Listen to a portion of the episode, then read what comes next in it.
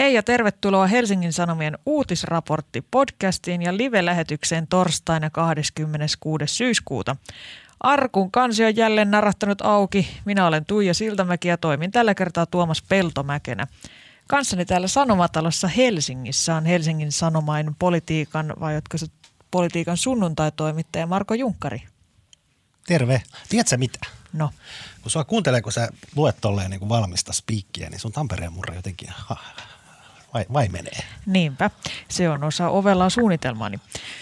Ja nyt siellä kotona varmaan moni jo ihmetteleekin, että missä Tuomas Peltomäki oikein piileksi. No, hän on erittäin tärkeässä konferenssissa ulkomailla ja tutkii kuumeisesti erinäisiä asioita, kuten vaarikaapin sisältöä. Mutta ei hätää modernin teknologian ansiosta Tuomas on kanssamme täällä tänään Skypen välityksellä. Halo Tuomas. No niin, terve, tervetuloa ja hei vaan kaikille uutisraportin katselijoille ja kuulijoille. Ja terve, terveisiä siis Hampurista. Mitäs sinä siellä oikein teet? No, mä oon tämmöisessä tapaamisessa, tai tämmöisessä, mikä se on, konferenssi. Ö, 11 mä sanon tämän englanniksi, koska mä en tiedä, miten tämä menee suomeksi. Tämä Global Investigative Journalism Conference. Mitä? Eli tämä on tämmöinen, uh, mun mielestä joka toinen vuosi järjestettävä niin kun tutkiville toimittajille tehty tämmöinen maailmanlaajuinen tapaaminen, jos, joka koostuu siis luennoista ja workshopeista ja opiskelusta ja tämmöistä aika perushommasta, mutta tänne siis kerääntyy, nyt on yli 1500 tutkivaa toimittajaa ympäri maapalloa. Ja tässä vaiheessa herää kysymys, että mistä lähtien sinä olet ollut tutkiva toimittaja? Mun historiahan on nimenomaan äh, tutkivassa journalismissa, äh, joka ei välttämättä ollut, ei, ei ollut välttämättä kovin hyvä tutkivaa journalismia, mutta ainakin mä yritin. Ja siitä lähtien mulla on ollut semmoinen niin kuin hyvin, hyvin niin kuin pehmeä kohta mun sydämessä. Tutkiville toimittajille, jotka yleensä on silleen, no he pyrkii tekemään niin kuin merkittävää ja perusteellista journalismia. Ja, joo, joo. Ja tota, sit, se, se kuulostaa kaikki oikein hienolta. Tota, kiva, että olet näin niin kuin kansanradiomaisesti läsnä kanssamme täällä tänään, sillä settilistahan on Kiva äärimmäisen kova. Meillä on ainakin niin YK ilmastokokouksen tuoreen anti Greta Thunbergin saavutukset ja puheet, elämä ja teot käy, käydään läpi Boris Johnsonin ja Donald Trumpin tuoreimpia sekoiluja ja luodaan katsaus ahkeriin keskituloisiin ja siihen, mikä kokoomuslaisia ja Marko Junkkaria tällä kertaa oikein riivaa. Lopuksi siis tuttuun tapaan keskustelun avauksia viikonlopun pitkien epämukavien hiljaisuuksien varalle.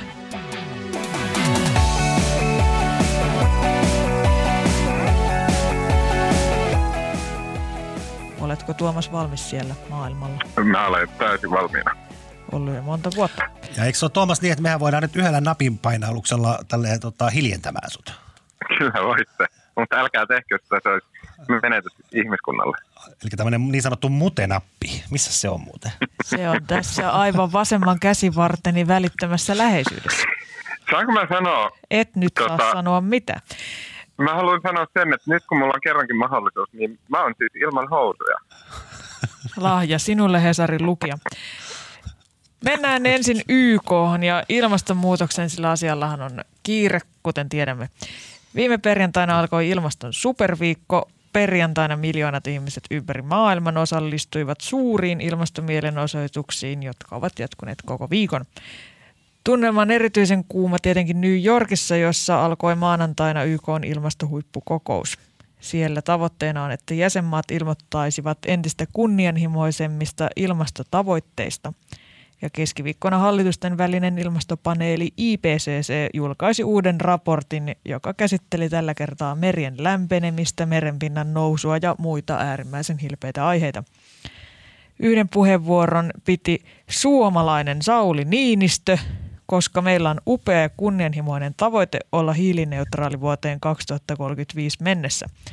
Toisen puheen piti eräs ruotsalainen nuori nainen, joka on jostain syystä saanut sille sanomalleen ehkä hieman enemmän huomiota kuin meidän Sauli. Mutta puhutaan Greetasta kohta lisää, mutta käydään ensiksi läpi hieman tätä kokouksen satoa. Marko, miksi edelleen käytetään ensinnäkin näin agraareja kielikuvia nykyaikaisten asioiden yhteydessä ja toiseksi mikä tällaisen huippukokouksen merkitys oikein on? Missä on käytetty agraaria kielikuvia? Äsken sanoin, että käydään ensiksi läpi kokouksen satoa, minkä olisit kuullut, jos et selaisi puhelintasi täällä koko ajan. niin, totta. No sehän oli ilmeisesti kumminkin ihan sinun oma valintasi. Se oli. No, no onhan, se, onhan se kiva, että siis tämähän on, tämähän on itse asiassa ainut. Siis se on joka vuosi syksyllä tota, nämä tyypit menee sinne New Yorkiin tähän yleis- yleiskokoukseen ja se on, se on käytännössä ainut tapahtuma, jossa on kaikki tyypit paikalla, kaikkien maailman Ai niin maiden ka- johtajat. Anybody who's anybody. Niin. On, onhan, se, onhan se kiva, että on tommoinen. Ja siis siellähän nyt tapahtuu kaikkea muutakin kuin mitä siellä yleiskokouksessa, niin kuin siellä salissa tapahtuu. Että siellähän on valtavasti erilaisia tapaamisia sit tyyppien kanssa. Mutta onko se niin kuin arvoltaan lähinnä symbolinen vai tehdäänkö siellä ihan oikeita kovia ja vaikeita päätöksiä? Oh, se on hyvä kysymys. No e- ei varmaankaan. Ehkä se on enemmän tälleen, mutta se on ihan hyödyllistä, että nämä maailmanjohtajat välillä juttelee keskenään. Niin. Isommallakin porukalla. Kyllä se kommunikaatio on aina tärkeää. Mites tota siellä kommunikaatio internet, internetpuolella? Ootko miele, millä niin. mielin? Mä en tiedä, mihin suuntaan mä kattoisin, kun tuo puhelin on toisella no, mitä katsoa sitä mun naamaa, jonka mä oon sinne Kristiinan kanssa sun kiusaksi tota, järjestänyt. Joo, mä teippasin äsken Tuomas Peltomäen naaman Kim Kardashiania esittävän pahvinuken päähän. Mutta mitäs Peltomäki, miten näkiksi ilmastohuipparista? No mä, kun mun fiilis niistä ilmastohuippu kokouksista ja varmaan niin kuin yleensäkin YK-kokouksista ylipäätänsä on se, että, että ne on jotenkin semmoista luotaan työtävintä mahdollista niin kuin PR-toimintaa. Tosi ikävä siis reaktio. Mutta siis kun yleensä ottaen siellä on just hyvin, mä en, mä en muista mitä Sauli Niinistä tällä kertaa puhui, mutta olettaisin, että hän on puhunut hyvin silleen keskiverrosta siellä. Että niin kun tärkeitä asioita ja järkeviä mielipiteitä ja sitten semmoista niin kuin hyvin lievää tsemppipuhetta kaikille, että nyt meidän täytyy toimia. Se on semmoista niin kuin teatteria, joka ei ole kovin dramaattista ja, ja sillä ei hirveästi ole merkitystä. Mutta mä en ole sitä mieltä nyt, koska nyt tässä on tämän Greta Thunbergin myötä on läsnä semmoinen dramaattinen elementti. Totta kai se dramaattinen elementti on läsnä myös niin Boris Johnsonin kautta ja Trumpin puheiden kautta ja näin. Mutta että – mun mielestä on, nyt juuri se on niin kuin jotenkin kutkuttava, että se Thunberg on siellä ja se tuo se, niin kuin, se jotenkin sen se semmoinen äh, niin kuin mie- mielipiteitä jakava, mutta silti kuumottava pistin lävistää sen niin kuin harmaan kravaattisen mössön, mitä ne yleensä nämä YK-kokoukset on. Kyllä. Eli, Mennään eli et, just tänään niin mielenkiintoinen. Tuntuu entistä epäkohteliaammalta keskeyttää Tuomas Peltomäki, kun hän on näin teknologissa avusteisesti kanssamme täällä tänään, mutta mennään näihin Greetan aiheuttamiin kutinoihin hieman myöhemmin ja käydään ne hieman läpi tätä kokouksen saldoa, jos sopii. Itse asiassa kyllä ihan se Niinistön puhe, kyllä se oli aika, niin kuin, oli aika suorasanainen, että kyllähän siinä kehotti, kehotti suhteellisen suoraviivaisesti toimii ilmastonmuutoksen estämiseksi. Mutta kyllähän musta oli yksi ehkä hauskinta, mitä tässä oli tässä, tota, näiden liittyen tähän kokoukseen, oli se, että nyt tota, Donald Trump oli ihan raivona eilen jossain lehdistötilaisuudessa, kun hän nyt raivos jenkkitoimittajille, että miksi he eivät ole lainkaan keskittyneet uutisoinnissaan tähän äärimmäisen tärkeään YK, YK yleiskokoukseen, vaan pelkästään jauhaneet niistä hänen puhelisoitoistaan. Aivan, se on ja kyseessä on Donald Trump, joka mielestä YK on täysin turha järjestö ja hänen mielestään sitten ei ikinä pitäisi kirjoittaa sanakaan, mutta niin. tällä viikolla olisi pitänyt. Kyllä, hänhän, hänhän tota, näytösluonteisesti piipahti täällä kokouksessa lehtitietojen mukaan noin 10 minuutin mittaisesti. Mutta tänne, mä olen nyt saanut sellaisen käsityksen, että YK on kokouksen niin sanottu saldo, joka sekin on ehkä myös jo pikkuhiljaa hieman vanhentunut ilmaus. Nähdään ne joskus noin puolentoista vuoden päästä Glasgown ilmastokokouksessa, jossa – maiden pitäisi löytää jonkinlainen soppu Pariisin ilmastosopimusta tiukemmista päästöleikkaustoimista. Mutta oletteko te, se, oletteko te seurannut, että mitä kaikkea tuolla nyt on oikein päätetty ja mitä, siellä, mitä konkreettisia avauksia siellä nyt on kuultu? Muistuuko mieleen? Tämä tuntuu ihan mä, mä kys- tietokilpailulta. Tuomas, sano Nää, tämä, on pist- tämä on pistokoe.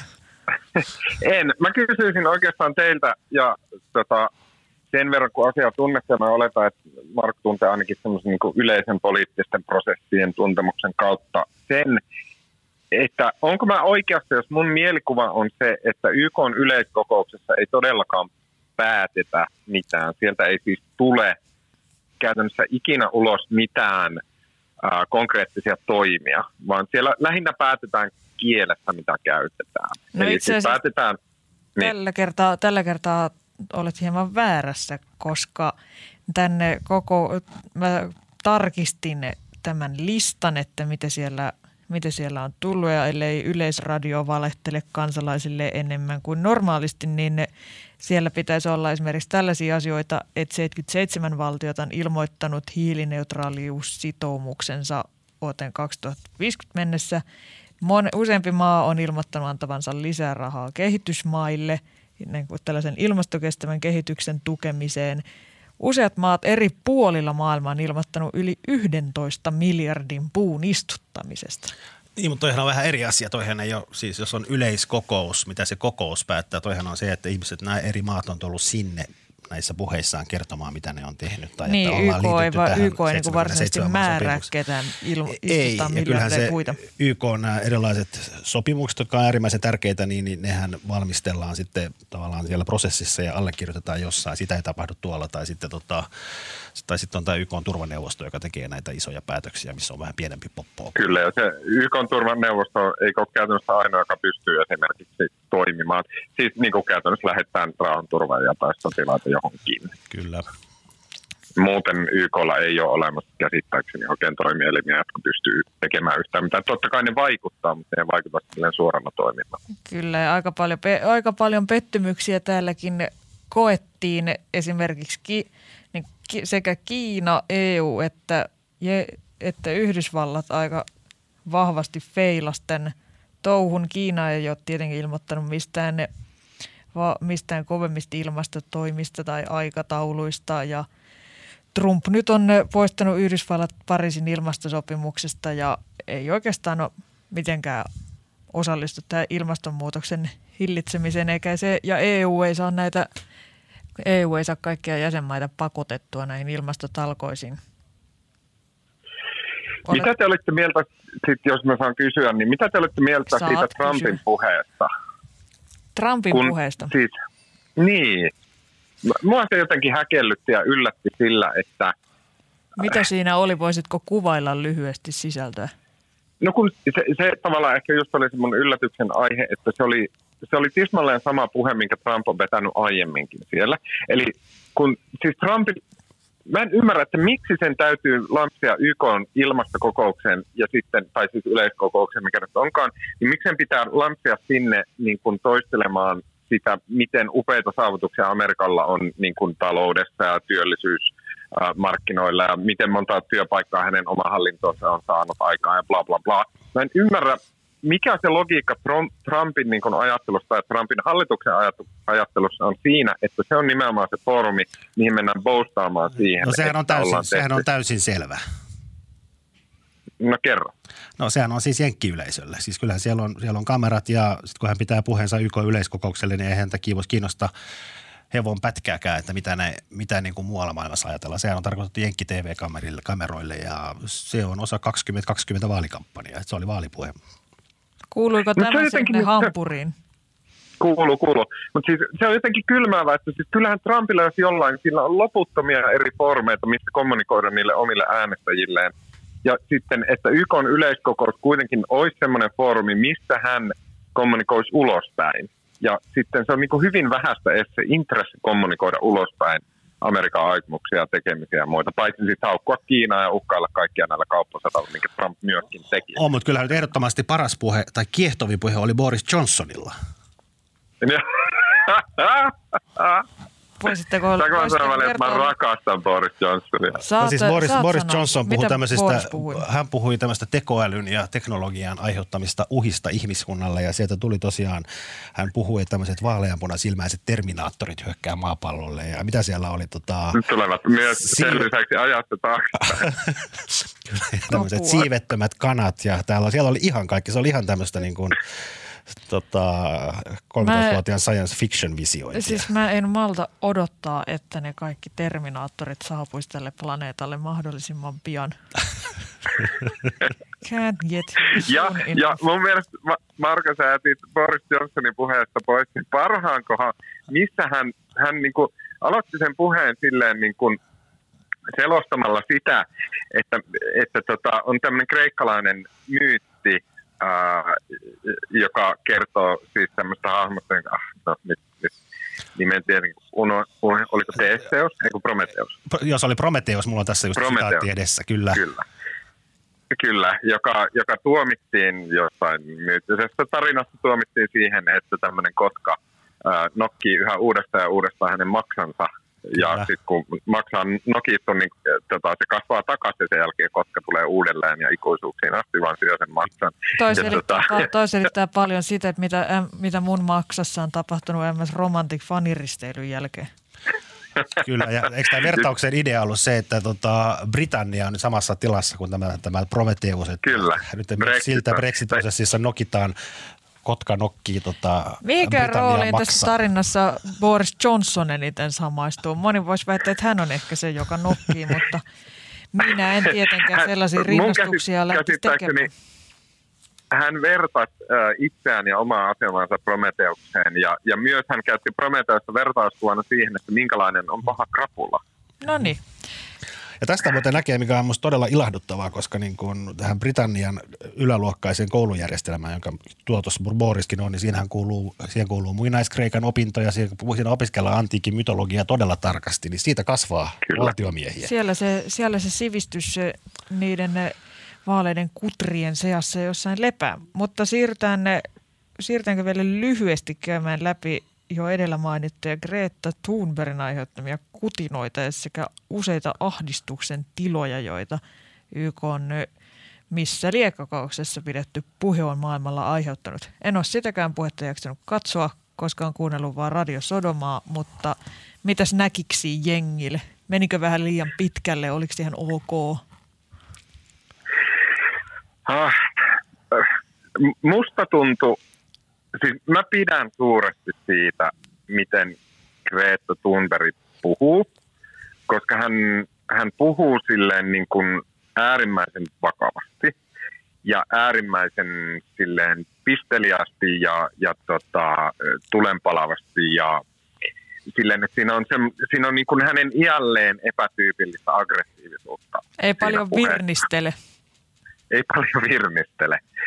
Uh, mä niin kuin pidän siitä mun mielestä tämä nimenomainen puhe oli jotenkin vielä enemmän, niin kuin siinä oli sitä tunteen paatosta niin paljon, että välistä se tuntui, että okei, nyt, nyt tästä niin mennään jonkun rajan yli.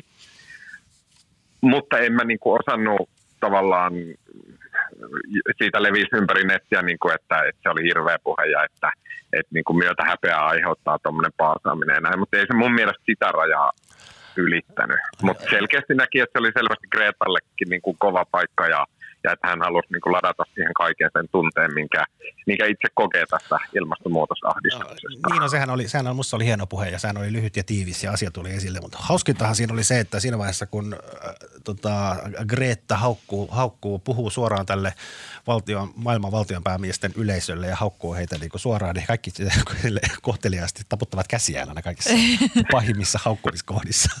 niin, mitäpä muuta siinä oikein voisi tehdä? Buuata. Sitäkö saisit Marko halunnut?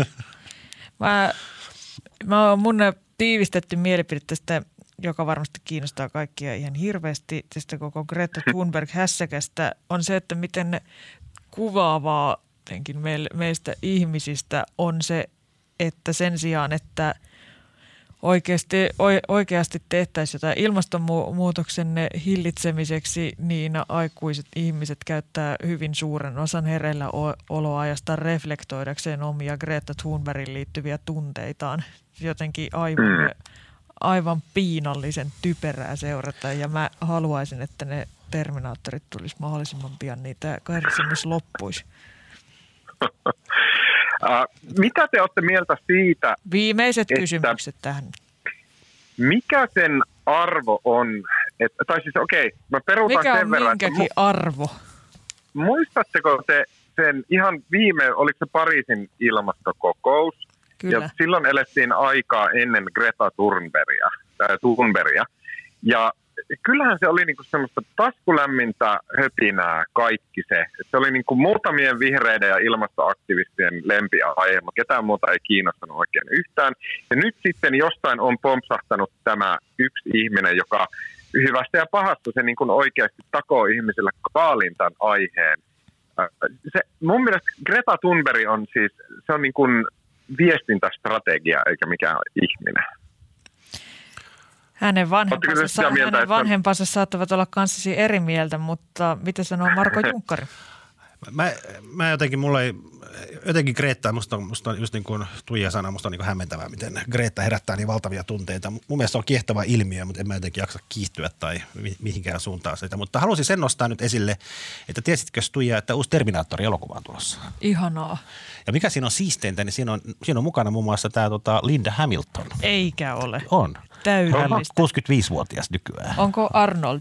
Siellä on joku semmoinen valtava sinko, millä se räjäyttelee taas Ihanaa. tyyppejä. Onko Schwarzenegger? No tietysti.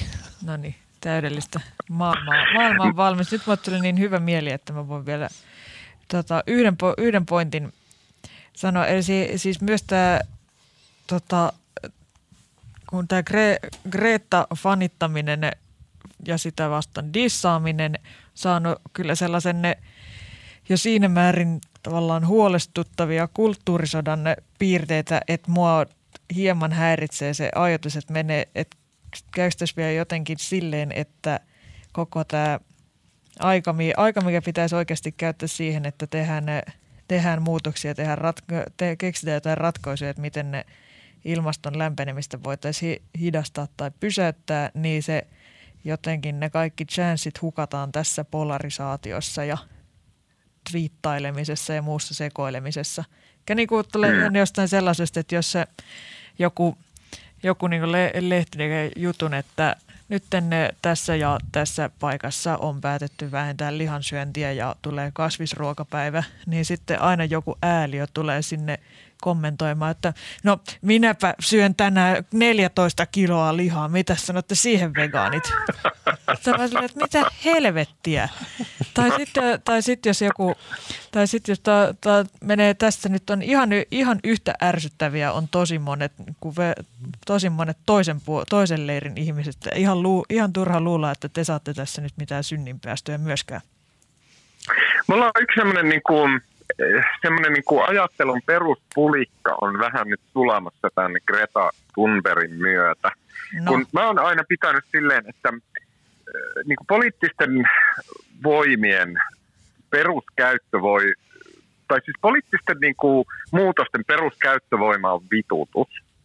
Sillä tavalla, että siis semmoinen niin kuin maltillinen vitutus, semmoinen, niin kuin, semmoinen vitutus, johon ei sisälly sitä, että Rakentava vitutus. asioista.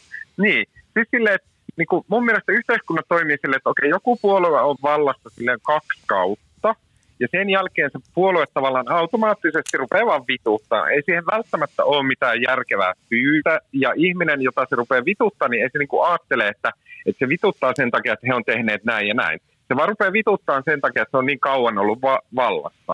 Niinpä. Ja sit mä oon ajatellut, että tämä on niin kuin hyvä tapa niin kuin yhteiskunnilla mennä eteenpäin ja näin. Ja sitten mä ajattelin alun perin tästä Greta Thunbergista, että tässä on niin kuin kyse samasta asiasta, että okei, nyt tuommoinen niin ton näköinen 16-vuotias, se, rupeaa, se naama rupeaa näkyy vähän joka paikassa ja sitten puhuu tätä tulen palavaa papatusta ilmastosta, että, että se rupeaa niin kuin ennen pitkään vituttaa ja se on ihan normaalia, että se ei ole silleen pahan tahtosta, että ihminen, ketä Greta Thunberg niin kuin vituttaa, niin ei se välttämättä ole ikinä kuunnellut sen puheita tai silleen se tiedä, mistä se puhuu. Sen naama vaan näkyy liikaa, niin se alkaa vituttaa. Ja se tuntuisi musta niin kuin normaalilta inhimillisestä suhtautumiselta.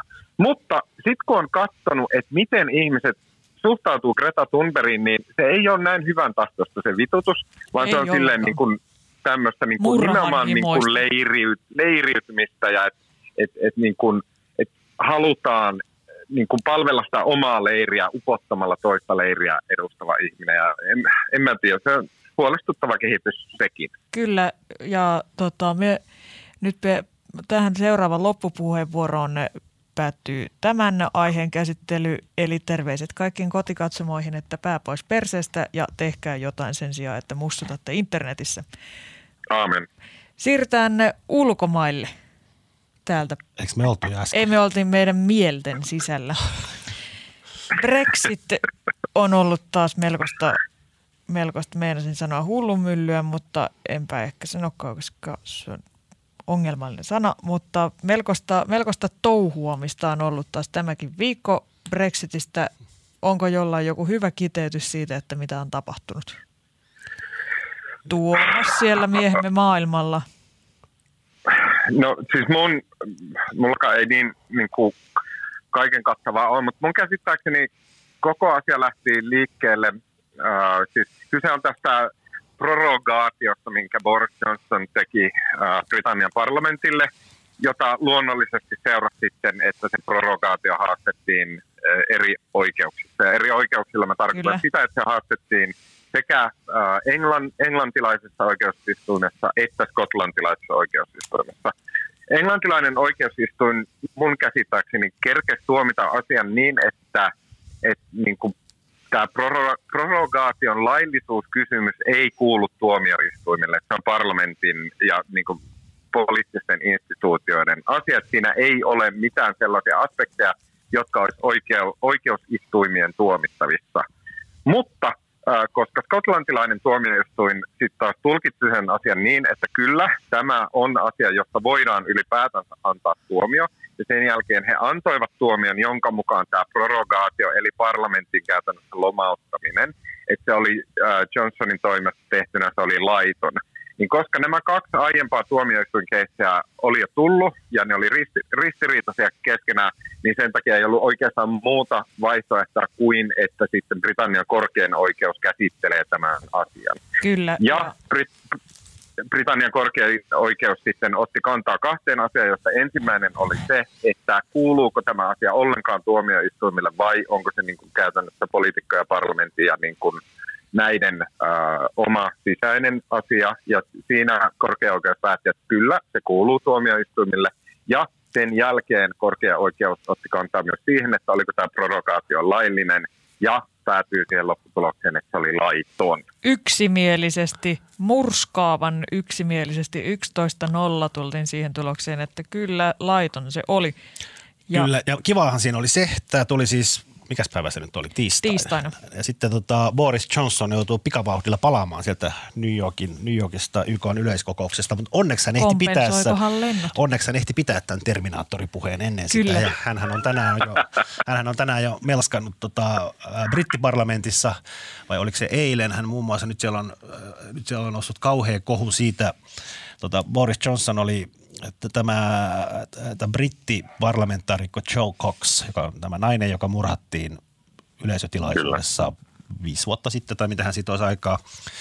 Ja hänen tilalleen nousi toinen edustaja ja nyt tota, tämä, tämä toinen edustaja oli pitänyt parlamentissa puheen, jonka jälkeen Boris Johnson oli noussut pystyyn ja pitänyt puheenvuoron, missä hän oli totta kai haukkunut, haukkunut tämän puheenpitäjän ja sanonut, että voisit edes niin kuin Joe Coxin muiston kunniaksi niin kuin kannattaa Ei. edesauttaa nyt tätä Brexitin toteutumista.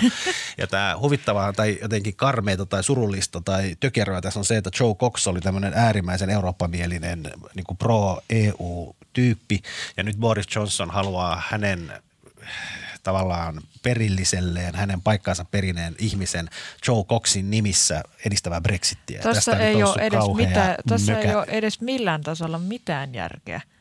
Ei. Joo, mutta Mikä Boris... näkyy olevan kyllä Boris Johnsonin strategia. Niin, ylipäätään. Siitä mä haluaisinkin teiltä kysyä, koska itse varmaan ne, siis jos tämä näin yksimielisesti tulee päätös, että, tämän, että meno on todella laitonta, niin ei se nyt ihan hirveän iso yllätys Johnsonille ehkä ole voinut olla, mutta onko ollut siis, se, onko siis periaatteessa kyse siitä, että se oli ihan, oli ihan yhden tekevää, että mikä tuomio sieltä tulee, koska sitten sillä, tai että oli se laiton vai, laiton vai laillinen se parlamentin hyllyttäminen, niin sillä saatiin pelattua aikaa ja sotkettua pakkaa joka tapauksessa. Mä luulen, että tämä sotkeminen on ollut silleen, että että sillä on arvioitu, että tässä tulee tota sotkemista joka tapauksessa, että se on niin se minimi, mitä tällä haetaan. Niin. Mut, mutta mä, äh, mä kuuntelen... Äh, Tomppaa. Tot, mä kuuntelen Tomppaa ja sen lisäksi äh, mä kuuntelen brittikonservatiivien Brexit-podcasteja, koska tavallaan mun mielestä suomalaisessa mediassa ja myös mä itse aina ajattelen silleen, että Brexit on niin kuin asia, mitä voi tehdä, niin sitten mun mielestä on mielenkiintoista kuunnella, että mitä niin kuin konservatiivit ja silleen äärikonservatiivit ajattelee. Ja Aivan. mä kuuntelen tämmöisen Spectator-lehden, joka on siis Brexitin kannalla ja joka on tämmöinen niin kuin sanotaanko elitissä elitimmän äh, konservatiivipoliitikkojen lehti. Ja heillä on tosi hyvä Brexit-seurantaa heidän podcastissa. Ja mä vähän yllätyin, koska sitten kun tämä oikeuden päätös tuli, niin siellä heidän podcastissa ne oli ihan oikeasti järkyttyneitä, nämä siis asiantuntijat, jotka on hyvin, hyvin perillä politiikassa ja Britannian juridiikassa ja muussa. Ne oli järkyttyneitä siitä, että oikeus näin tuomitsi, ja ne oli järkyttyneitä siitä, että ylipäätään kuulu oikeudelle. Ja mun niin kuin mielikuva on se, että siellä varsinkin konservatiivipiireissä on tosi syvällä semmoinen ajatus, että koska Britannialla ei ole perustuslakia ja koska sen niin kuin se poliittinen järjestelmä on silleen omanlaisensa, niin että tämä, äm, tämä prorogaatio, johon kuuluu tämä niin kuin kuningattaren puheelle annettava aika, en mä ymmärrä kaikkia niitä hienouksia, mutta se on hyvin tämmöistä niin yläluokasta. Ei ne ymmärrä niin, itsekään luultavasti niin heidän niin kuin ajatus ihan aidosti oli se, että tämä on asia, joka ei kuulu oikeuksille. Ja sitten kun oikeus näin päätti, että se kuuluukin heidän toimivaltaansa, niin nämä konservatiivikommentaattorit oli hyvin pöyristyneitä siitä, ja he niin kuin melkein aggressiivisesti syöt, syytti Britannian oikeus, oikeusasteita siitä, että niistä on tullut niin kuin aktivisti tuomareita, jotka haluaa niin kuin, vaikuttaa politiikkaan ja että he pysyvät sillä omalla tontillaan. Ja se, se oli niin kuin, melkein raivoisaa se kommentointi. Et, niin kuin, ehkä sillä tavalla mä en välttämättä ihan aidosti, tai sanotaan en täysin usko sitä, että esimerkiksi Johnsonilla oli tiedossa, että mm. se olisi niin kuin, sillä selvä, että tämä kumotaan tämä hänen prorogaationsa. Niin, tää, mä, luin jo, mä luin jostain Hesarin jutusta, että tämän päätöksen merkitys on myös se, että Brexitistä tuli perustuslaillinen kriisi ja se kuulosti niin hyvältä, että kopioin sen tänne mun juontoihin. Mutta mitä, muu, mitä muita merkityksiä te tältä päätökseltä löydätte? No, Hyytyykö siis, meno vai meneekö entistä sekavammaksi? No mä nyt toistelen oikeastaan just sen Spectatorin kommentaattoreiden pointteja, mutta – että he, heidän niin kuin mielestään tässä, tässä seuraus on semmoinen niin kuin, pääministerin käytännössä niin kuin toimivallan täysriisunta sillä tavalla, että Boris Johnsonilla ei ole enemmistöä parlamentissa ja ähm, hänellä, niin kun, et koska hänellä ei ole enemmistöä parlamentissa, niin hän ei voi toimia ajatellen, että hän saa tukea teoilleen. Sen lisäksi hän, hänen on vaikea edes omalle sisäpiirille ehdottaa, että hän niin kuin pääministerin toimivallalla tekisi asioita, koska nyt on viety se uskottavuus Johnsonin toimilta niin kuin oikeuden silmissä. Eli että hän ei pysty omia porukoita vakuuttamaan, että tehdään joku tämmöinen peliliike ja sitten se keksii jonkun mielettömän jutun, koska enää ei ole uskottavaa, että oikeudet niin kuin katsoisi sitä läpi sormien. Eli että käytännössä tässä on niin Johnsonin tila ja mahdollisuudet vaikuttaa on, on suljettu kokonaan pois. Uskottavuus meni viemäriin. Mitä sanoo Marko Junkkari? Niin, eikä, eikä hänen asemansa myöskään helpota se, että nyt siis viikonloppunahan joku brittilehti, oliko se London Times tai mikä se oli, paljasti sen, sen että tota Johnson on aikoinaan Lontoon pormestarina järkkäilyt rahaa tälle amerikkalaiselle rakastajattarelleen. Ai ai ai. Okei, mulla meni toi ohi. Joo, tästä on myöskin, ilmeisesti myös parlamentti rupeaa selvittämään tätä. Että tässä on, no niin. hänellä, on, hänellä ei ole ollut hyvä viikko. Ei. Mä kuvittelin, että mulla on ollut jotenkin hankala ja raskasta, mutta kyllä Boris, Boriksella menee vähän surkemmin, että ei muuta kuin thoughts and prayers sinne.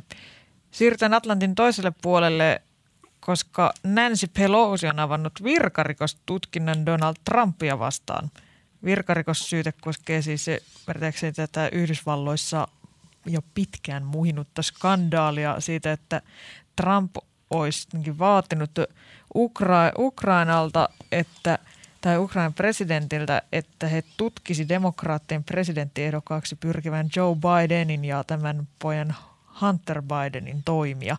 Ja ennen, ennen kuin tämä puhelinkeskustelu, josta siellä, jonka sisällöstä siellä nyt kovasti kiistelen se, jota spekuloida ja yritetään selvittää, niin Trump oli keskeyttänyt Ukrainaan suuntautuvan sotilasavun. Ja että tässä on jotenkin niin kuin tämmöinen no, no, siis kiristysvaatimus. Meni, joo, no siis tämähän on, no, siis tämähän ei ole kauhean kauan ollut tämä kohu. Tämä lähti nyt niin kuin, Ainakin useita minuutteja on Useita ollut minuutteja, mutta tämä lähti siis pari viikkoa sitten, kun tota, joku jenkki uutisväline kertoi, että tämmöinen whistleblower – eli tämmöinen ilmiantaja hallinnon sisältä oli lähettänyt, tehnyt, tehnyt ilmiannon tai silloin tämmöinen ilmiantokanava ottanut lähettänyt viestin sitä kautta, että Trump olisi jollain tavalla tässä puhelussa Ukrainan uuden presidentin kanssa koplannut yhteen Yhdysvaltain Ukrainalle antamat tuet ja sitten sen, että tämä Ukrainan uusi presidentti aloittaisi jollain tavalla edistäisi näitä Joe Bidenin poikaan ja Joe Bidenin samalla kohdistuvia tämmöisiä tota, korruptioepäilyjä. Ja Miten tota, hän niitä voisi niin kuin edistää? No niinhän tämä Ukrainan presidentti käsittääkseni siinä puhelussa, jonka siis sen puhelun tämmöinen litterointi, joka ei ilmeisesti ole ihan sanasta sehän tuli jo eilen julki Yhdysvalloissa – ja siellähän tämä Ukraina presidentti, jolle se puhelu on ilmeisesti äärimmäisen kiusallinen. Hän muun muassa rehvasteli sillä, että nyt hän on nimittänyt sinne tota, maan viralliseksi syyttäjäksi jonkun oman miehensä, että se vaan käskee, niin kuin se rupeaa selvittämään. Ja tämä Ukraina presidenttihän siellä samaisessa puhelussa haukkui Merkelin ja haukkui tota, erilaisia tahoja ja tämä saattaa olla hyvinkin kiusallinen tämä puhelu hänelle. Eli pojat on vähän päässyt puhua paskaa. Niin, ja sitten oli rehvastella kummalla isompi lentokone. Mutta tota, mutta se, tämä jatkuu, tämä jatkuu nyt Jenkeissä käsittääkseni tänään, jatkuu tänään, eli tämä tämä whistleblower, eli tämä tyyppi, joka tänne oli ilmiantanut sieltä hallinnon sisältä, niin hän ilmeisesti tänään tulee nyt sitten julki. Hän on, jos ymmärsin oikein, niin hän tulee tänään jonkun kongressin valiokunnan kuultavaksi ja hänellä on joku 12-sivuinen memo, jossa on kaikenlaisia muitakin asioita, mitkä jollain tavalla kytkee Trumpin, että Trump olisi hyödyntänyt tätä Ukraina-suhdetta vahingoittaakseen tota Joe Bidenia. Erikoinen meininki.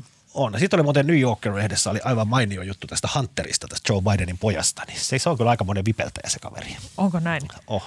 Onko hän vapaa? Hän on vapaa joo, mutta hän on siis, hän on ihan avoimesti kertonut, hän on, hän on, tämän, hän on huumekoukussa ja Ei se hän, hän on tohunut kaikenlaista vähemmän, okay. vähemmän kunniakasta vuosien no. varrella. Mutta nyt hän keksi, hän oli... Kukapa tota, ei keksi tämmöisen konsulttibisneksen, konsulttibisneksen, jolla hän nyt on tehnyt rahaa muun muassa siellä Ukrainassa joku vuosi sitten. Kuulostaa, kuulostaa ja, loistavalta. He's a keeper. Hunter uh, Bidenin, mä, mäkin luin pätkiä siitä, niin kuin, että kuka tyyppi tämä oikein on. Ja sit, siinä niin kuin, jos, ajat, jos yhtään enää uskoo niihin illuusioihin, mitä on Amerikassa, että, että niin kuin kuka tahansa pystyy ponnistamaan korkealle, niin, niin lukemalla Hunter Bidenin näistä bisneksistä, niin huomaa, että, että ei, se, ei se kyllä näin ole. Kyllä siellä on semmoinen eliittiluokka, joka vaan pudia keskenään, koska nämä kansainväliset konsulttibisnekset, jotka hän tekee niin kuin täysin isänsä maineen varassa, niin hän oli sitten hakenut tähän itselleen kaveriksi, ää, nimeä nyt muista, mutta sukunimi oli Kerry, joka sitten oli John Kerryn lapsi ja sitten ne keskenään rupesi siellä Ja kolmas, kolmas, po- kolmas poika oli, eikö ollut tämän Heinz, Heinzin, tämän ketsuppi, Kyllä, just näin, kyllä. Erillinen. Eli ja Heinz suku, sukunimet oli kohde kondiksessa. Kyllä, Todella ja Heinz ketsuppi yhtiön omistajat puolestaan sitten, hehän on niin kuin naittaneet lapsiaan ympäri niin kuin kaikki kaikkiin korkeisiin poliittisiin sukuihin, muun muassa Bushiin. Ja mun käsittääkseni myös Schwarzeneggerin entinen vaimo, eli Maria Kennedy, muistaakseni, mm. niin hänkin jollain tavalla on saanut, niin kuin hänen rahojansa on Heinzista peräisin. Paratiisi Hotelli Amerikka. Viimeinen tuli tosi, tosi mutulla, mutta siis silleen, että niin kuin näki, että kuin, kuin tavallaan tiivis ja sotkeutunut eliittiluokka Amerikassa on. Kyllä, ja kyllä. sitten tähän on, jos mä saan sekunnin vielä sanoa, koska musta tämä on jotenkin niin kiehtova, kiehtova keissi, koska tähän nyt on...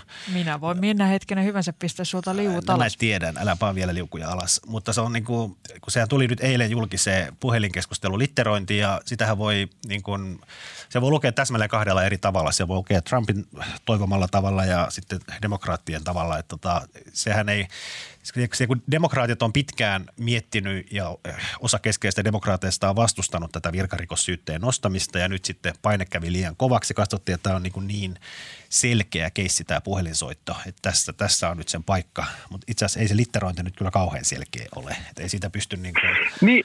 Siitä, ei, siitä ei pysty, koska siinä tavallaan se painostamisajatus, koska ymmärtääkseni – se Ukrainan uusi presidentti ei sen keskustelun aikana tiennyt, että Trump on itse asiassa jäädyttänyt ne Yhdysvaltain sinne antamat varat. Sitten Trump kumminkin ihan suoraan pyytää, että hän voisi sitä Ukrainan Jeppe voisi tehdä hänelle palveluksia ja ruveta vähän tutkimaan sitä Biden-asiaa. Se kuulostaa pahalta, mutta samalla aikaa, että jos siinä on idea, että pitää pystyä todistamaan tämä kiristämiskuvio, eli Yhdysvallat mm. jäädyttää varat eikä anna niitä, jos Bidenia ei tutkita, niin sitä ei suoraan siinä sanota. Aivan. Ja niin. tämä, tota, tämä virkarikos sy- syyte ja sen tutkinta niin äärimmäisen, äärimmäisen monivaiheinen ja pitkä prosessi ja muistaakseni Hesarissa, sano, Hesarissa sanottiin, että tässä nyt pelataan vähän kuin upporikasta tai rutiköyhään demokraattien kannalta. Että jos me jossain käy jotenkin demokraattien toivomalla tavalla, niin se on aivan upeata, mutta tämä voi myös lässähtää todella isosti tämä touhu. Entäs onko miehellämme maailmalla jotain valistunutta kansain, kansainvälisen kokemuksen tuomaa näkemystä siitä, että miten virkarikossyyte tutkinnassa käy? Kyllä. Miehellä muuten Hampurissa mä näen, että siellä muutama kommentoija on kysynyt, että niin missä mä oon, on siis Hampurissa tällä hetkellä. Äh, mun mielestä meidän äh, Helsingin Sanomien Yhdysvaltain kirjeenvaihtaja ja tämän podcastin ystävä äh, Anna-Sofia Berner, ystävien kesken Sohvi, hän kirjoitti tästä aiheesta erittäin hyvän ja erittäin seikkaperäisen artikkelin otsikolla Virkarikostutkinta Trumpista on järjestettävä käänne, mutta myös uhkapeliä. Miksi juuri nyt?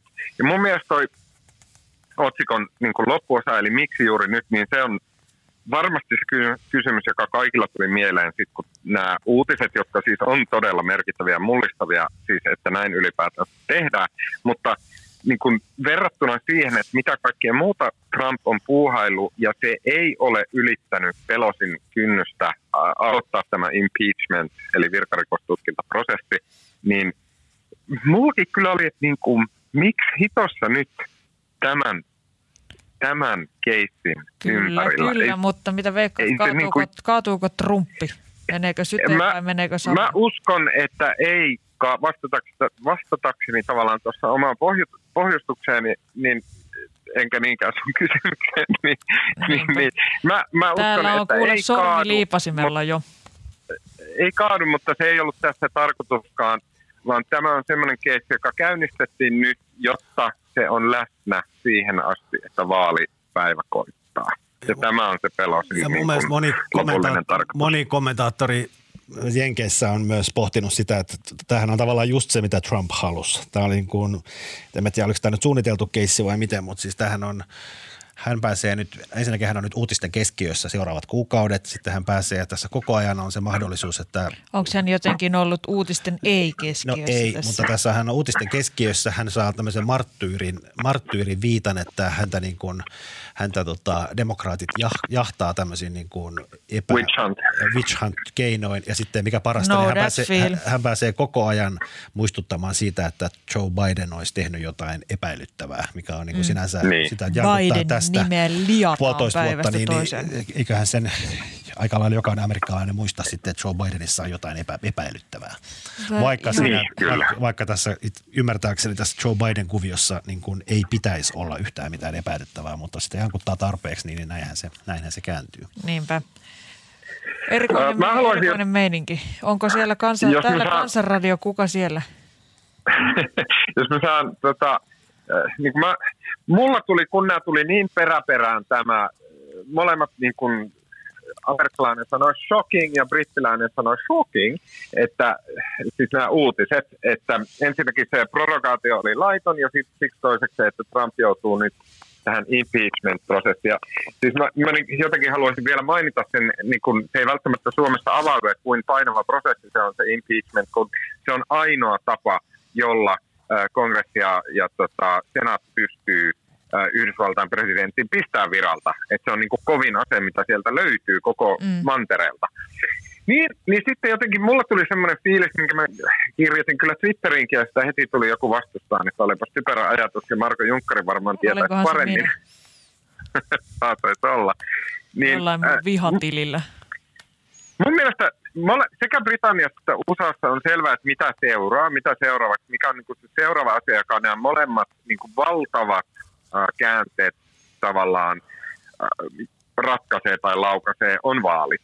Äh, eli Boris Johnsonilla ei ole mitään muuta tietä eteenpäin kuin, että äh, Labour jonkun aikaa roikottaa häntä siinä niin kuin tyhjän päällä hirrestä ja sitten ne vaalit, vaalit tulee. Äh, Trumpilla koko tämä kuvio, niin sehän ilman muuta sitten ratkeaa vaaleissa. Et mä en usko, että hän tuomitaan mistään tai pistetään viralta. Vaikka pistettäisikin viralta, niin hän varmaan silti lähtisi vaaleihin ehdolle ja silti olisi mahdollisuus, että hän voittaisi ne. Mutta että tässä niin kuin seuraava etappi joka tapauksessa molemmissa maissa on vaalit. Mä uskon, että vaalit tulee entistä enemmän vielä sementoimaan sen, että nämä kaksi eri leiriä molemmissa maissa, Labourin ja konservatiivit, ja ne niin kuin sementoituu niihin positioihin, missä ne tällä hetkellä on, ja sitten ne ei niin kuin sieltä liiku enää ikinä mihinkään. Ja sen takia mulla tuli mieleen, että luojen kiitos meillä Suomessa, e- Euroopassa ehkä laajemminkin, myös täällä Saksassa, muissa Pohjoismaissa. Me, Ruotsissa on tietenkin blokkipolitiikka, mutta kuitenkin, että luojan kiitos, meillä on monipuoluejärjestelmä, joka estää meitä liukumasta tämmöisiin niin kuin samanlaisiin tilanteisiin. Niin, ja Marko, mitä sä oot mieltä, että on, voidaanko me kiittää meidän monipuoluejärjestelmää siitä, että ää, meillä tämmöinen niin kuin, ei näyttäisi olevan mahdollista? No ei. Miksei? Piste. Mun mielestä on päivän selvä. No, no on varmaan, mutta siis Mä oon tässä puhuttu niin monta kertaa, mutta onhan nyt samanlainen, vaikka meillä on monipuoluejärjestelmä, mutta onhan Suomessakin ihan saman tap, samanlainen polarisaatio tapahtumassa ja sehän ei sinänsä on, käsitä kyllä. niin kuin, mutta mun mielestä, jos mä saan niin selventää. Anna Markon Joo, puhua mä... tai mä laitan sun liuun alas. Niin, se saattaa ehkä hidastaa polarisaatiota, mutta ei se sitä estä kumminkaan. Että ihan samanlainen Mut, ilmiö on täälläkin. Kun mun mielestä, okei, okay, nämä ajatukset ehkä sotkeutuu vähän sille epäloogisesti mun päässä, mutta samaan aikaan kun tuli tämä Johnsonin keissi, sitten tuli Trumpin keissi, niin Helsingin Sanomissa julkaistiin tämä ilmastonmuutosgalluppi, että miten suhtautuu mm-hmm. ilmastonmuutokseen ja bla bla bla. Ja mun mielestä se niin kun kansakunnan polarisaatio oli siellä jo näkyvissä. Että siis Kyllä. ihmisten mielipiteet ja ihmisten niin tämmöinen identiteetti, poliittinen ajattelu, se on jo polarisoitunut on, aika on, paljon. No niin. Mutta se on täysin... koska, koska se ihmisten polarisaatio, niin se ei, sitä ei kaadeta vaan kahteen yhtä polarisoituneeseen mukiin, niin sen takia me tavallaan pelastutaan täältä, koska vaikka mielipiteet on polarisoitunut, niin siitä joo, ei no seuraa Tuomas, meillä se. Joo, myönnän, on, niin. on sulla pointti. Nyt mennään eteenpäin. No niin, kiitos, Jee, kiitos, tuo, kiitos Tuomas näistä tota, valistuneista veikkauksista sieltä ulkomailta. Otetaan tähän loppuun vielä tiivis keskustelu kotimaasta. Marko Junkkari on nimittäin käynyt tällä viikolla törkeästi kokoomuksen kimppuun ja pilkannut heitä muun muassa ahkera keskiluokka nimityksen toistelemisesta ja käyttämisestä. Marko, voisitko kertoa, miten tämä vaino alkoi ja oliko taustalla henkilökohtainen katkeruus vai jotkin muut seikat? Niin, tämä on, niin kuin, tämä on aina kauhean riskialtista kirjoittaa kokoomuksesta, kun heillä on tämmöisiä niin kuin uskollisia pikkusotureita, niin kuin sinä Tuija, joka välittömästi sitten iskee, iskee tota, ihmiseen kiinni. Mä oon kokoomusna, kokoomusnaisten Lahden puolueosaston tuleva kreivitär. No eikö se juttu, juttu lähti siitä, mä olin eduskunnassa viime torstaina ja kuuntelin kyselytuntia ja jotenkin tarttui vaan korvaan, kun siellä – Taisi olla kuusi eri edustajaa sen kyselytunnin aikana täysin samoin sanoin puhui siitä. Puhuttiin siis Antti Rinteen hallituksen tota, budjettiesityksestä ja sen verolinjauksista ja kokoomuslaiset toisteli sitä, että Antti Rinteen hallitus nyt kurittaa ja sitten sama, siis kaikilla sama muotoilu ahkeria ja keskituloisia suomalaisia. Ja tämä jotenkin tämä ahkerat keskituloiset jäi tarttu korvaan ja se oli jotenkin niin huvittava ja se näytti siltä, että siellä on tosiaan ollut jonkinlainen yhteispalaveri, missä on sovittu, että tämä on nyt tosi hyvä termi, että toistellaan tätä. Ja tästä kirjoitin ja ihmettelin, että mikä niitä vaivaa. Minua hämmästyttää tässä hieman se, että eikö se kokoomus ainakin ne Taru Tujusen aikaan on ollut varsin, ne, varsin näppärä näissä kaikissa viestintä, viestintälinjauksissaan oli, lämmöllä muistelen sitä, kun kokoomus, kokoomus nappasi tällaisen ekologisen ja ympäristöagendan ja teki tämän jonkun näin ja näin monta vihreän sävyä Kampiksen, joka olisi niin Joo. häikäilemätön ja nerokas. No on ja onhan niillä kaikki nämä vastakkainasettelun aikaan ohi ja työväen, Joo. työväen presidentti. Työväen presidentti oli erinomainen. Niin, no tuossa oli toi ahkera kes, keskituloinen, niin siinä oli jotenkin... Tämä on lussu. Se on ihan lussu ja sitten siinä on niinku huonoa se, että siinä on niinku yhdistetty kaksi erillistä asiaa. Siis ahkerat, joo, kokoomus ajaa ahkerien ihmisten asiaa. Se olisi niinku ihan ymmärrettävä. Ja sitten keskituloiset, koska kokoomus haluaa muistuttaa, että tämä suomalainen keskiluokka maksaa ne verot ja pitää tätä hommaa kulkemassa ja se on kiva profiloitua keskiluokan asian ajajaksi, koska keskiluokkaa on about kaikki. Niin, ja oppositiossa on sittenkin niin, mutta sit kun omituisen yhdist... kuulosta, kuulosta silleen, puolustaa jotain mut superrikkaita kun, herroja. Kun yhdistää nämä kaksi asiaa, niin kuin ahkeruus, mikä on hyvä arvo ja kokoomus varmasti ajaa, ajaa sitä ja toivoo, että ihmisiä ei olisi kannustinloukkuja ja ihmiset ottaisi lisätöitä ja tekisi töitä ja menestyisi ja pärjäisi. Ja sitten tämä keskiluokka, kun ne yhdistää keskituloiset ja ahkerat, niin siitä tulee jotenkin semmoinen huvittava yhdistelmä. Sitten tulee mieleen, että kuka ajaa laiskojen keskituloisten asiaa, kuka, eikö köyhät ole ahkeria, eikö rikkaat ole ahkeria, miksi niin kuin juuri ahkerat keskituloiset ja tästä se vampulina alkoi. Niin. Mites Tuomas, samaistutko sä ahkeraan keskiluokkaan vai jotka valmis tunnustamaan, että olet itse asiassa sinnekin konferenssiin lähtenyt ihan vaan välttelemään töitä ja dokaamaan? No mä ensinnäkin tunnustan, että kyllä olen lähtenyt inspiroitumaan henkisesti ja, ja tota, makaamaan, makaamaan joogamatoilla ja läpsyttelemään tota, valjaita pakaroita. Niin just ja kun sanoo joogamatto, tarkoitan minibaaria.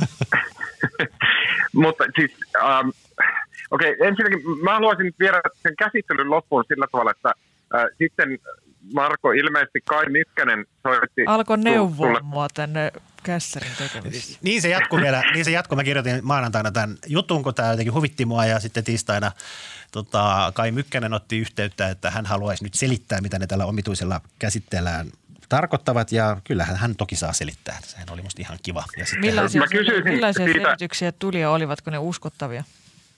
Niin mitä, joo, no siis hän nyt selitti sen just niin kuin arvata saattaa, että kokoomus ajaa ahkerien asia. Ahke, hän tavallaan selitti sen nimenomaan taas erikseen, että ahkeruudella viitataan nimenomaan näihin kannustinloukkuihin ja marginaaliveroon ja siihen, että kannattaa ottaa lisätöitä vastaan ja toisaalta, että ahkeruus on tärkeä Ja arvo. yrittämiseen varmaankin. Ja tämä marginaalivero oli se asia, mitä, mistä mä olisin halunnut vielä kysyä, että tästä Mykkänen pysyä, pys, puhui aika paljon. Ja siis mun ymmärtääkseni Mykkäsen pointti oli se, että mistä tämä nyt muka oli niin kuin jokainen kokoomusedustaja itsekseen keksinyt käyttää termiä ahkera keskiluokka, oli se, että kun kokoomus oli huomannut, että Suomessa on, aiotaan kiristää marginaaliverotusta ja normaali ihminen nyt varmaan ei tiedä, mikä on marginaaliverotus, mutta eikö se ei, tarkoita sitä, kertoa? että kun sä teet, sulla niin kun sä teet normaali duuneja, niin sulla on sitten se veroprosentti, jolla sä teet niitä. Ja sitten jos sä teet siihen päälle jotain muuta keikkaa, niin se tehdään sitten margina, siinä on marginaaliverotus. Eli sä maksat vähän kovempaa veroa siitä, että teet niin kuin lisätöitä. Onko suurin piirtein näin? Kyllä, jos sä tienaat, niin kuin, mitä se Mykkänen käytti esimerkkinä, tienaat sen lisää tuommoisilla, mikähän se hänen esimerkkinsä oli, kahden tonnin 300 kuukaustuloilla, niin sulla menee 35 euroa veroa siitä lisäsatasesta.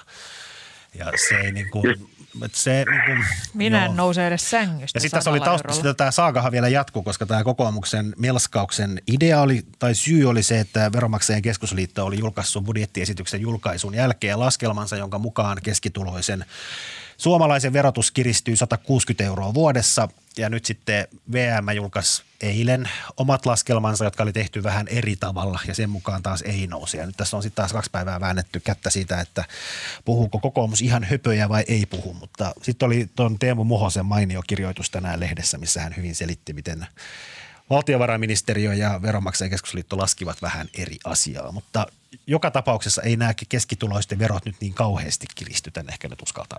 Mun mielestä siis, mä haluan vaan niin ihan ohi mennä sanoa, että mun mielestä veronmaksajien keskusliitto on aina ollut jotenkin todella suspekti lakka, mutta okei. Okay, Anteeksi, sitten, mikä oli adjektiivi, mitä käytit? Suspekti. Mitä? Mutta siis se, mun pointti, sit kun mä syvennyin miettimään... Se on ollut niin kauan ulkomaille, että se ei enää osaa puhua suomea.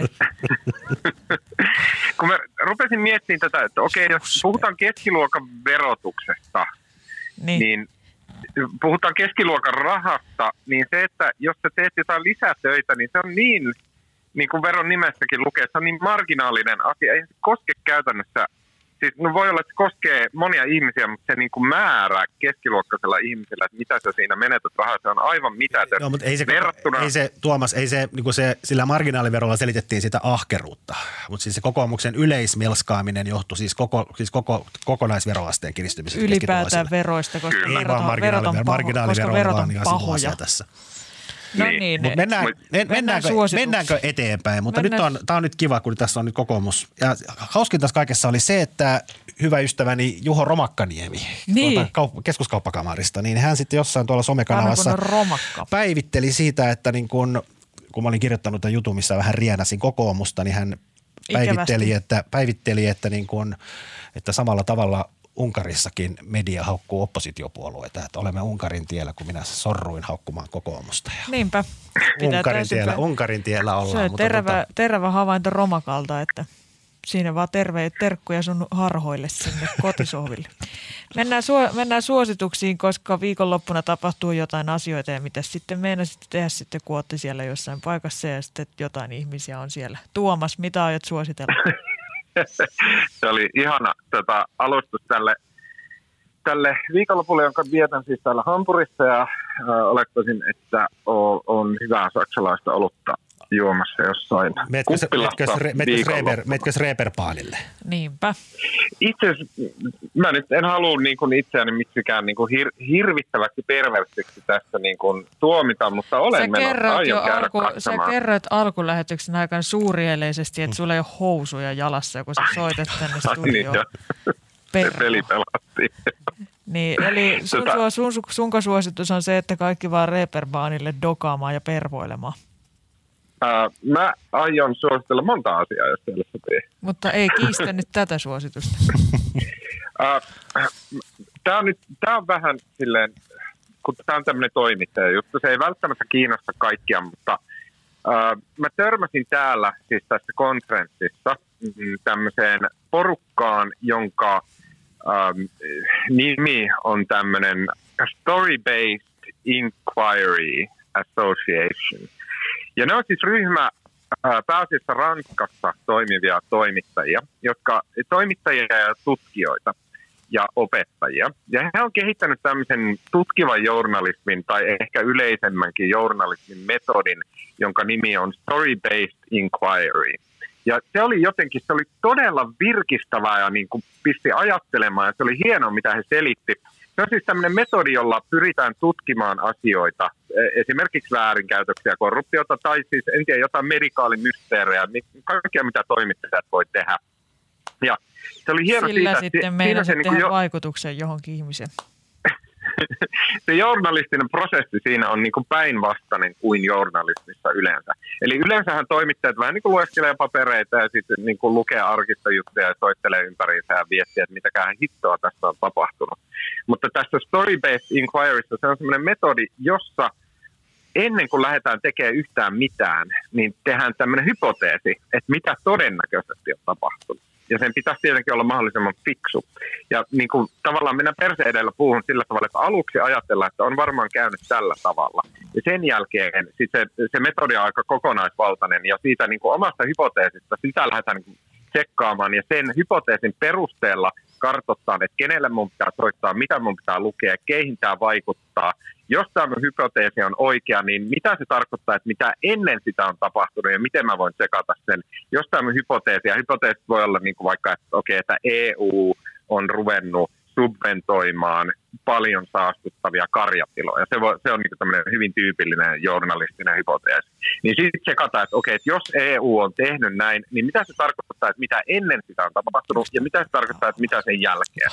Ja jotenkin tämä, niin kuin se metodi itsestään, se oli niin kuin silmiä avaava. Ja mä luulen, että se oli semmoinen, että se, siihen perehtyminen voi auttaa ajattelua myös ihmisille, jotka ei niin kuin journalismin kanssa ole mitään tekemistä. Eli sä Eli, aiot suositella siis journalistista metodia, tämä selvä? Joo, se on, Mut Lopeta jo. Se on hyvin, se on hyvin avoin, eli sitä saa lueskella ja siihen voi perehtyä ihan vaan googlaamalla Story-Based Inquiry. Suosittelen tätä. Haluan hyvin pikaa suositella tämmöistä uutta mahtavaa Saiko podcastia, joka löysi. Herra Kyllä. Jumala. Sean Carroll on tämmöinen tota, fyysikko, joka pitää tämmöistä Mindscape podcast-nimistä podcastia, joka on aivan erittäin hyvä. Sean Carroll, tavattoman fiksu tyyppi, äärimmäisen mukava, ää, tosi miellyttävä tapa ajatella, kysellä, keskustella ihmisten kanssa. Ää, hän, hänellä on tämmöinen 65-osainen podcast, tai jakso numero 65, jossa kautta... Musta tämä lähetys tuntuu 65 osaiselta podcastilta. Marko, sun vuoro. Ka- katso Peltomäki, sun liuku lähtee nyt alas. No niin. Marko Junkkari. Mindscape podcast. Mitäs mä nyt... Mä voisin, voisin sanoa siitä, mä mä, tota, mä aina välillä jotenkin havahdun ja päätän olla, päätän olla hyvä vanhempi. Ja nyt mä taas päätin ja rupesin lukemaan lapsille Sherlock Holmesia. Mikä on, Ihanaa. Tota, no, ei, no itse asiassa mä oon joskus aikoinaan lukenut ja mä olin, muistan pienenä tykkäsin niistä ihan älyttömästi, mutta nehän on ihan kamalaa roskaa. ne on tosi huonosti kirjoitettu. Se on niin kuin, ne on huonosti kirjoitettu, tai ehkä se johtuu käännöksestä, niissä ei tapahdu mitään, se on niin se on ihan semmoista niin kuin, siellä niin kuin, ne on lyhyitä ne tarinat, mutta siitä huolimatta siinä menee viisi kuudesosaa se aivan tyhjänpäiväiseen jorinaan ja kuvaukseen. Viulun soitteluun ja, ja tämmöisiin luontokuvauksiin. Ja sitten tota, se Sherlock Holmes on ihan sietämätön jäppinen. Ja, se on ihan kusipää. Oh. Ja, mutta lapset tykkää, nyt mä lukea koko sen kirjan. No niin, siinä aika kuluu rattoisesti.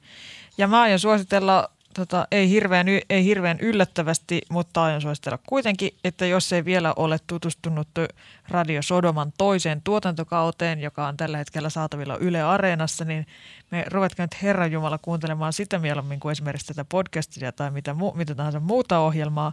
Siihen siis Holma on t- tälläkin kertaa kirjoittanut ja näytellyt kaikki osat. Kaikkien ne. Antti Holma on Nero. Hän on Nero.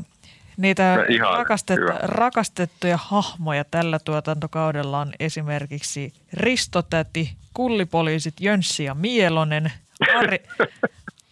Mä tiesin, että toi uppoa Peltomäki. Ari Arasvuo, Pekka Sauron, kulttuuritoimittaja Aira-Mari Raitahauta Haaparauta ja tietenkin itse saatana. Tällä kaudella Sodomanniemen paikallisradiossa kamppaillaan muun muassa organisaatiouudistuksen kanssa. Voi ei. Se ja siitä Loppuks tulee sitten lähetys, kaikenlaisia tämä lähetys nyt tähän? Kyllä loppu. Siinä kaikki tältä kertaa. Kuullaan ensi viikolla. Leikkauksen äänen tekee Janne Elkki. Podcastin tuottaa varmaan Tuomas Peltomäki sieltä maailmalta. Ja kehukaa kaikki kavereille ja pakottakaa vihamiehetkin kuuntelemaan tätä. Ja kiitos hei ja kiitos soitosta Kansanradioon Tuomas Peltomäki. Kiitoksia oikein paljon. Oli ihana nähdä teidät tuolla striimissä.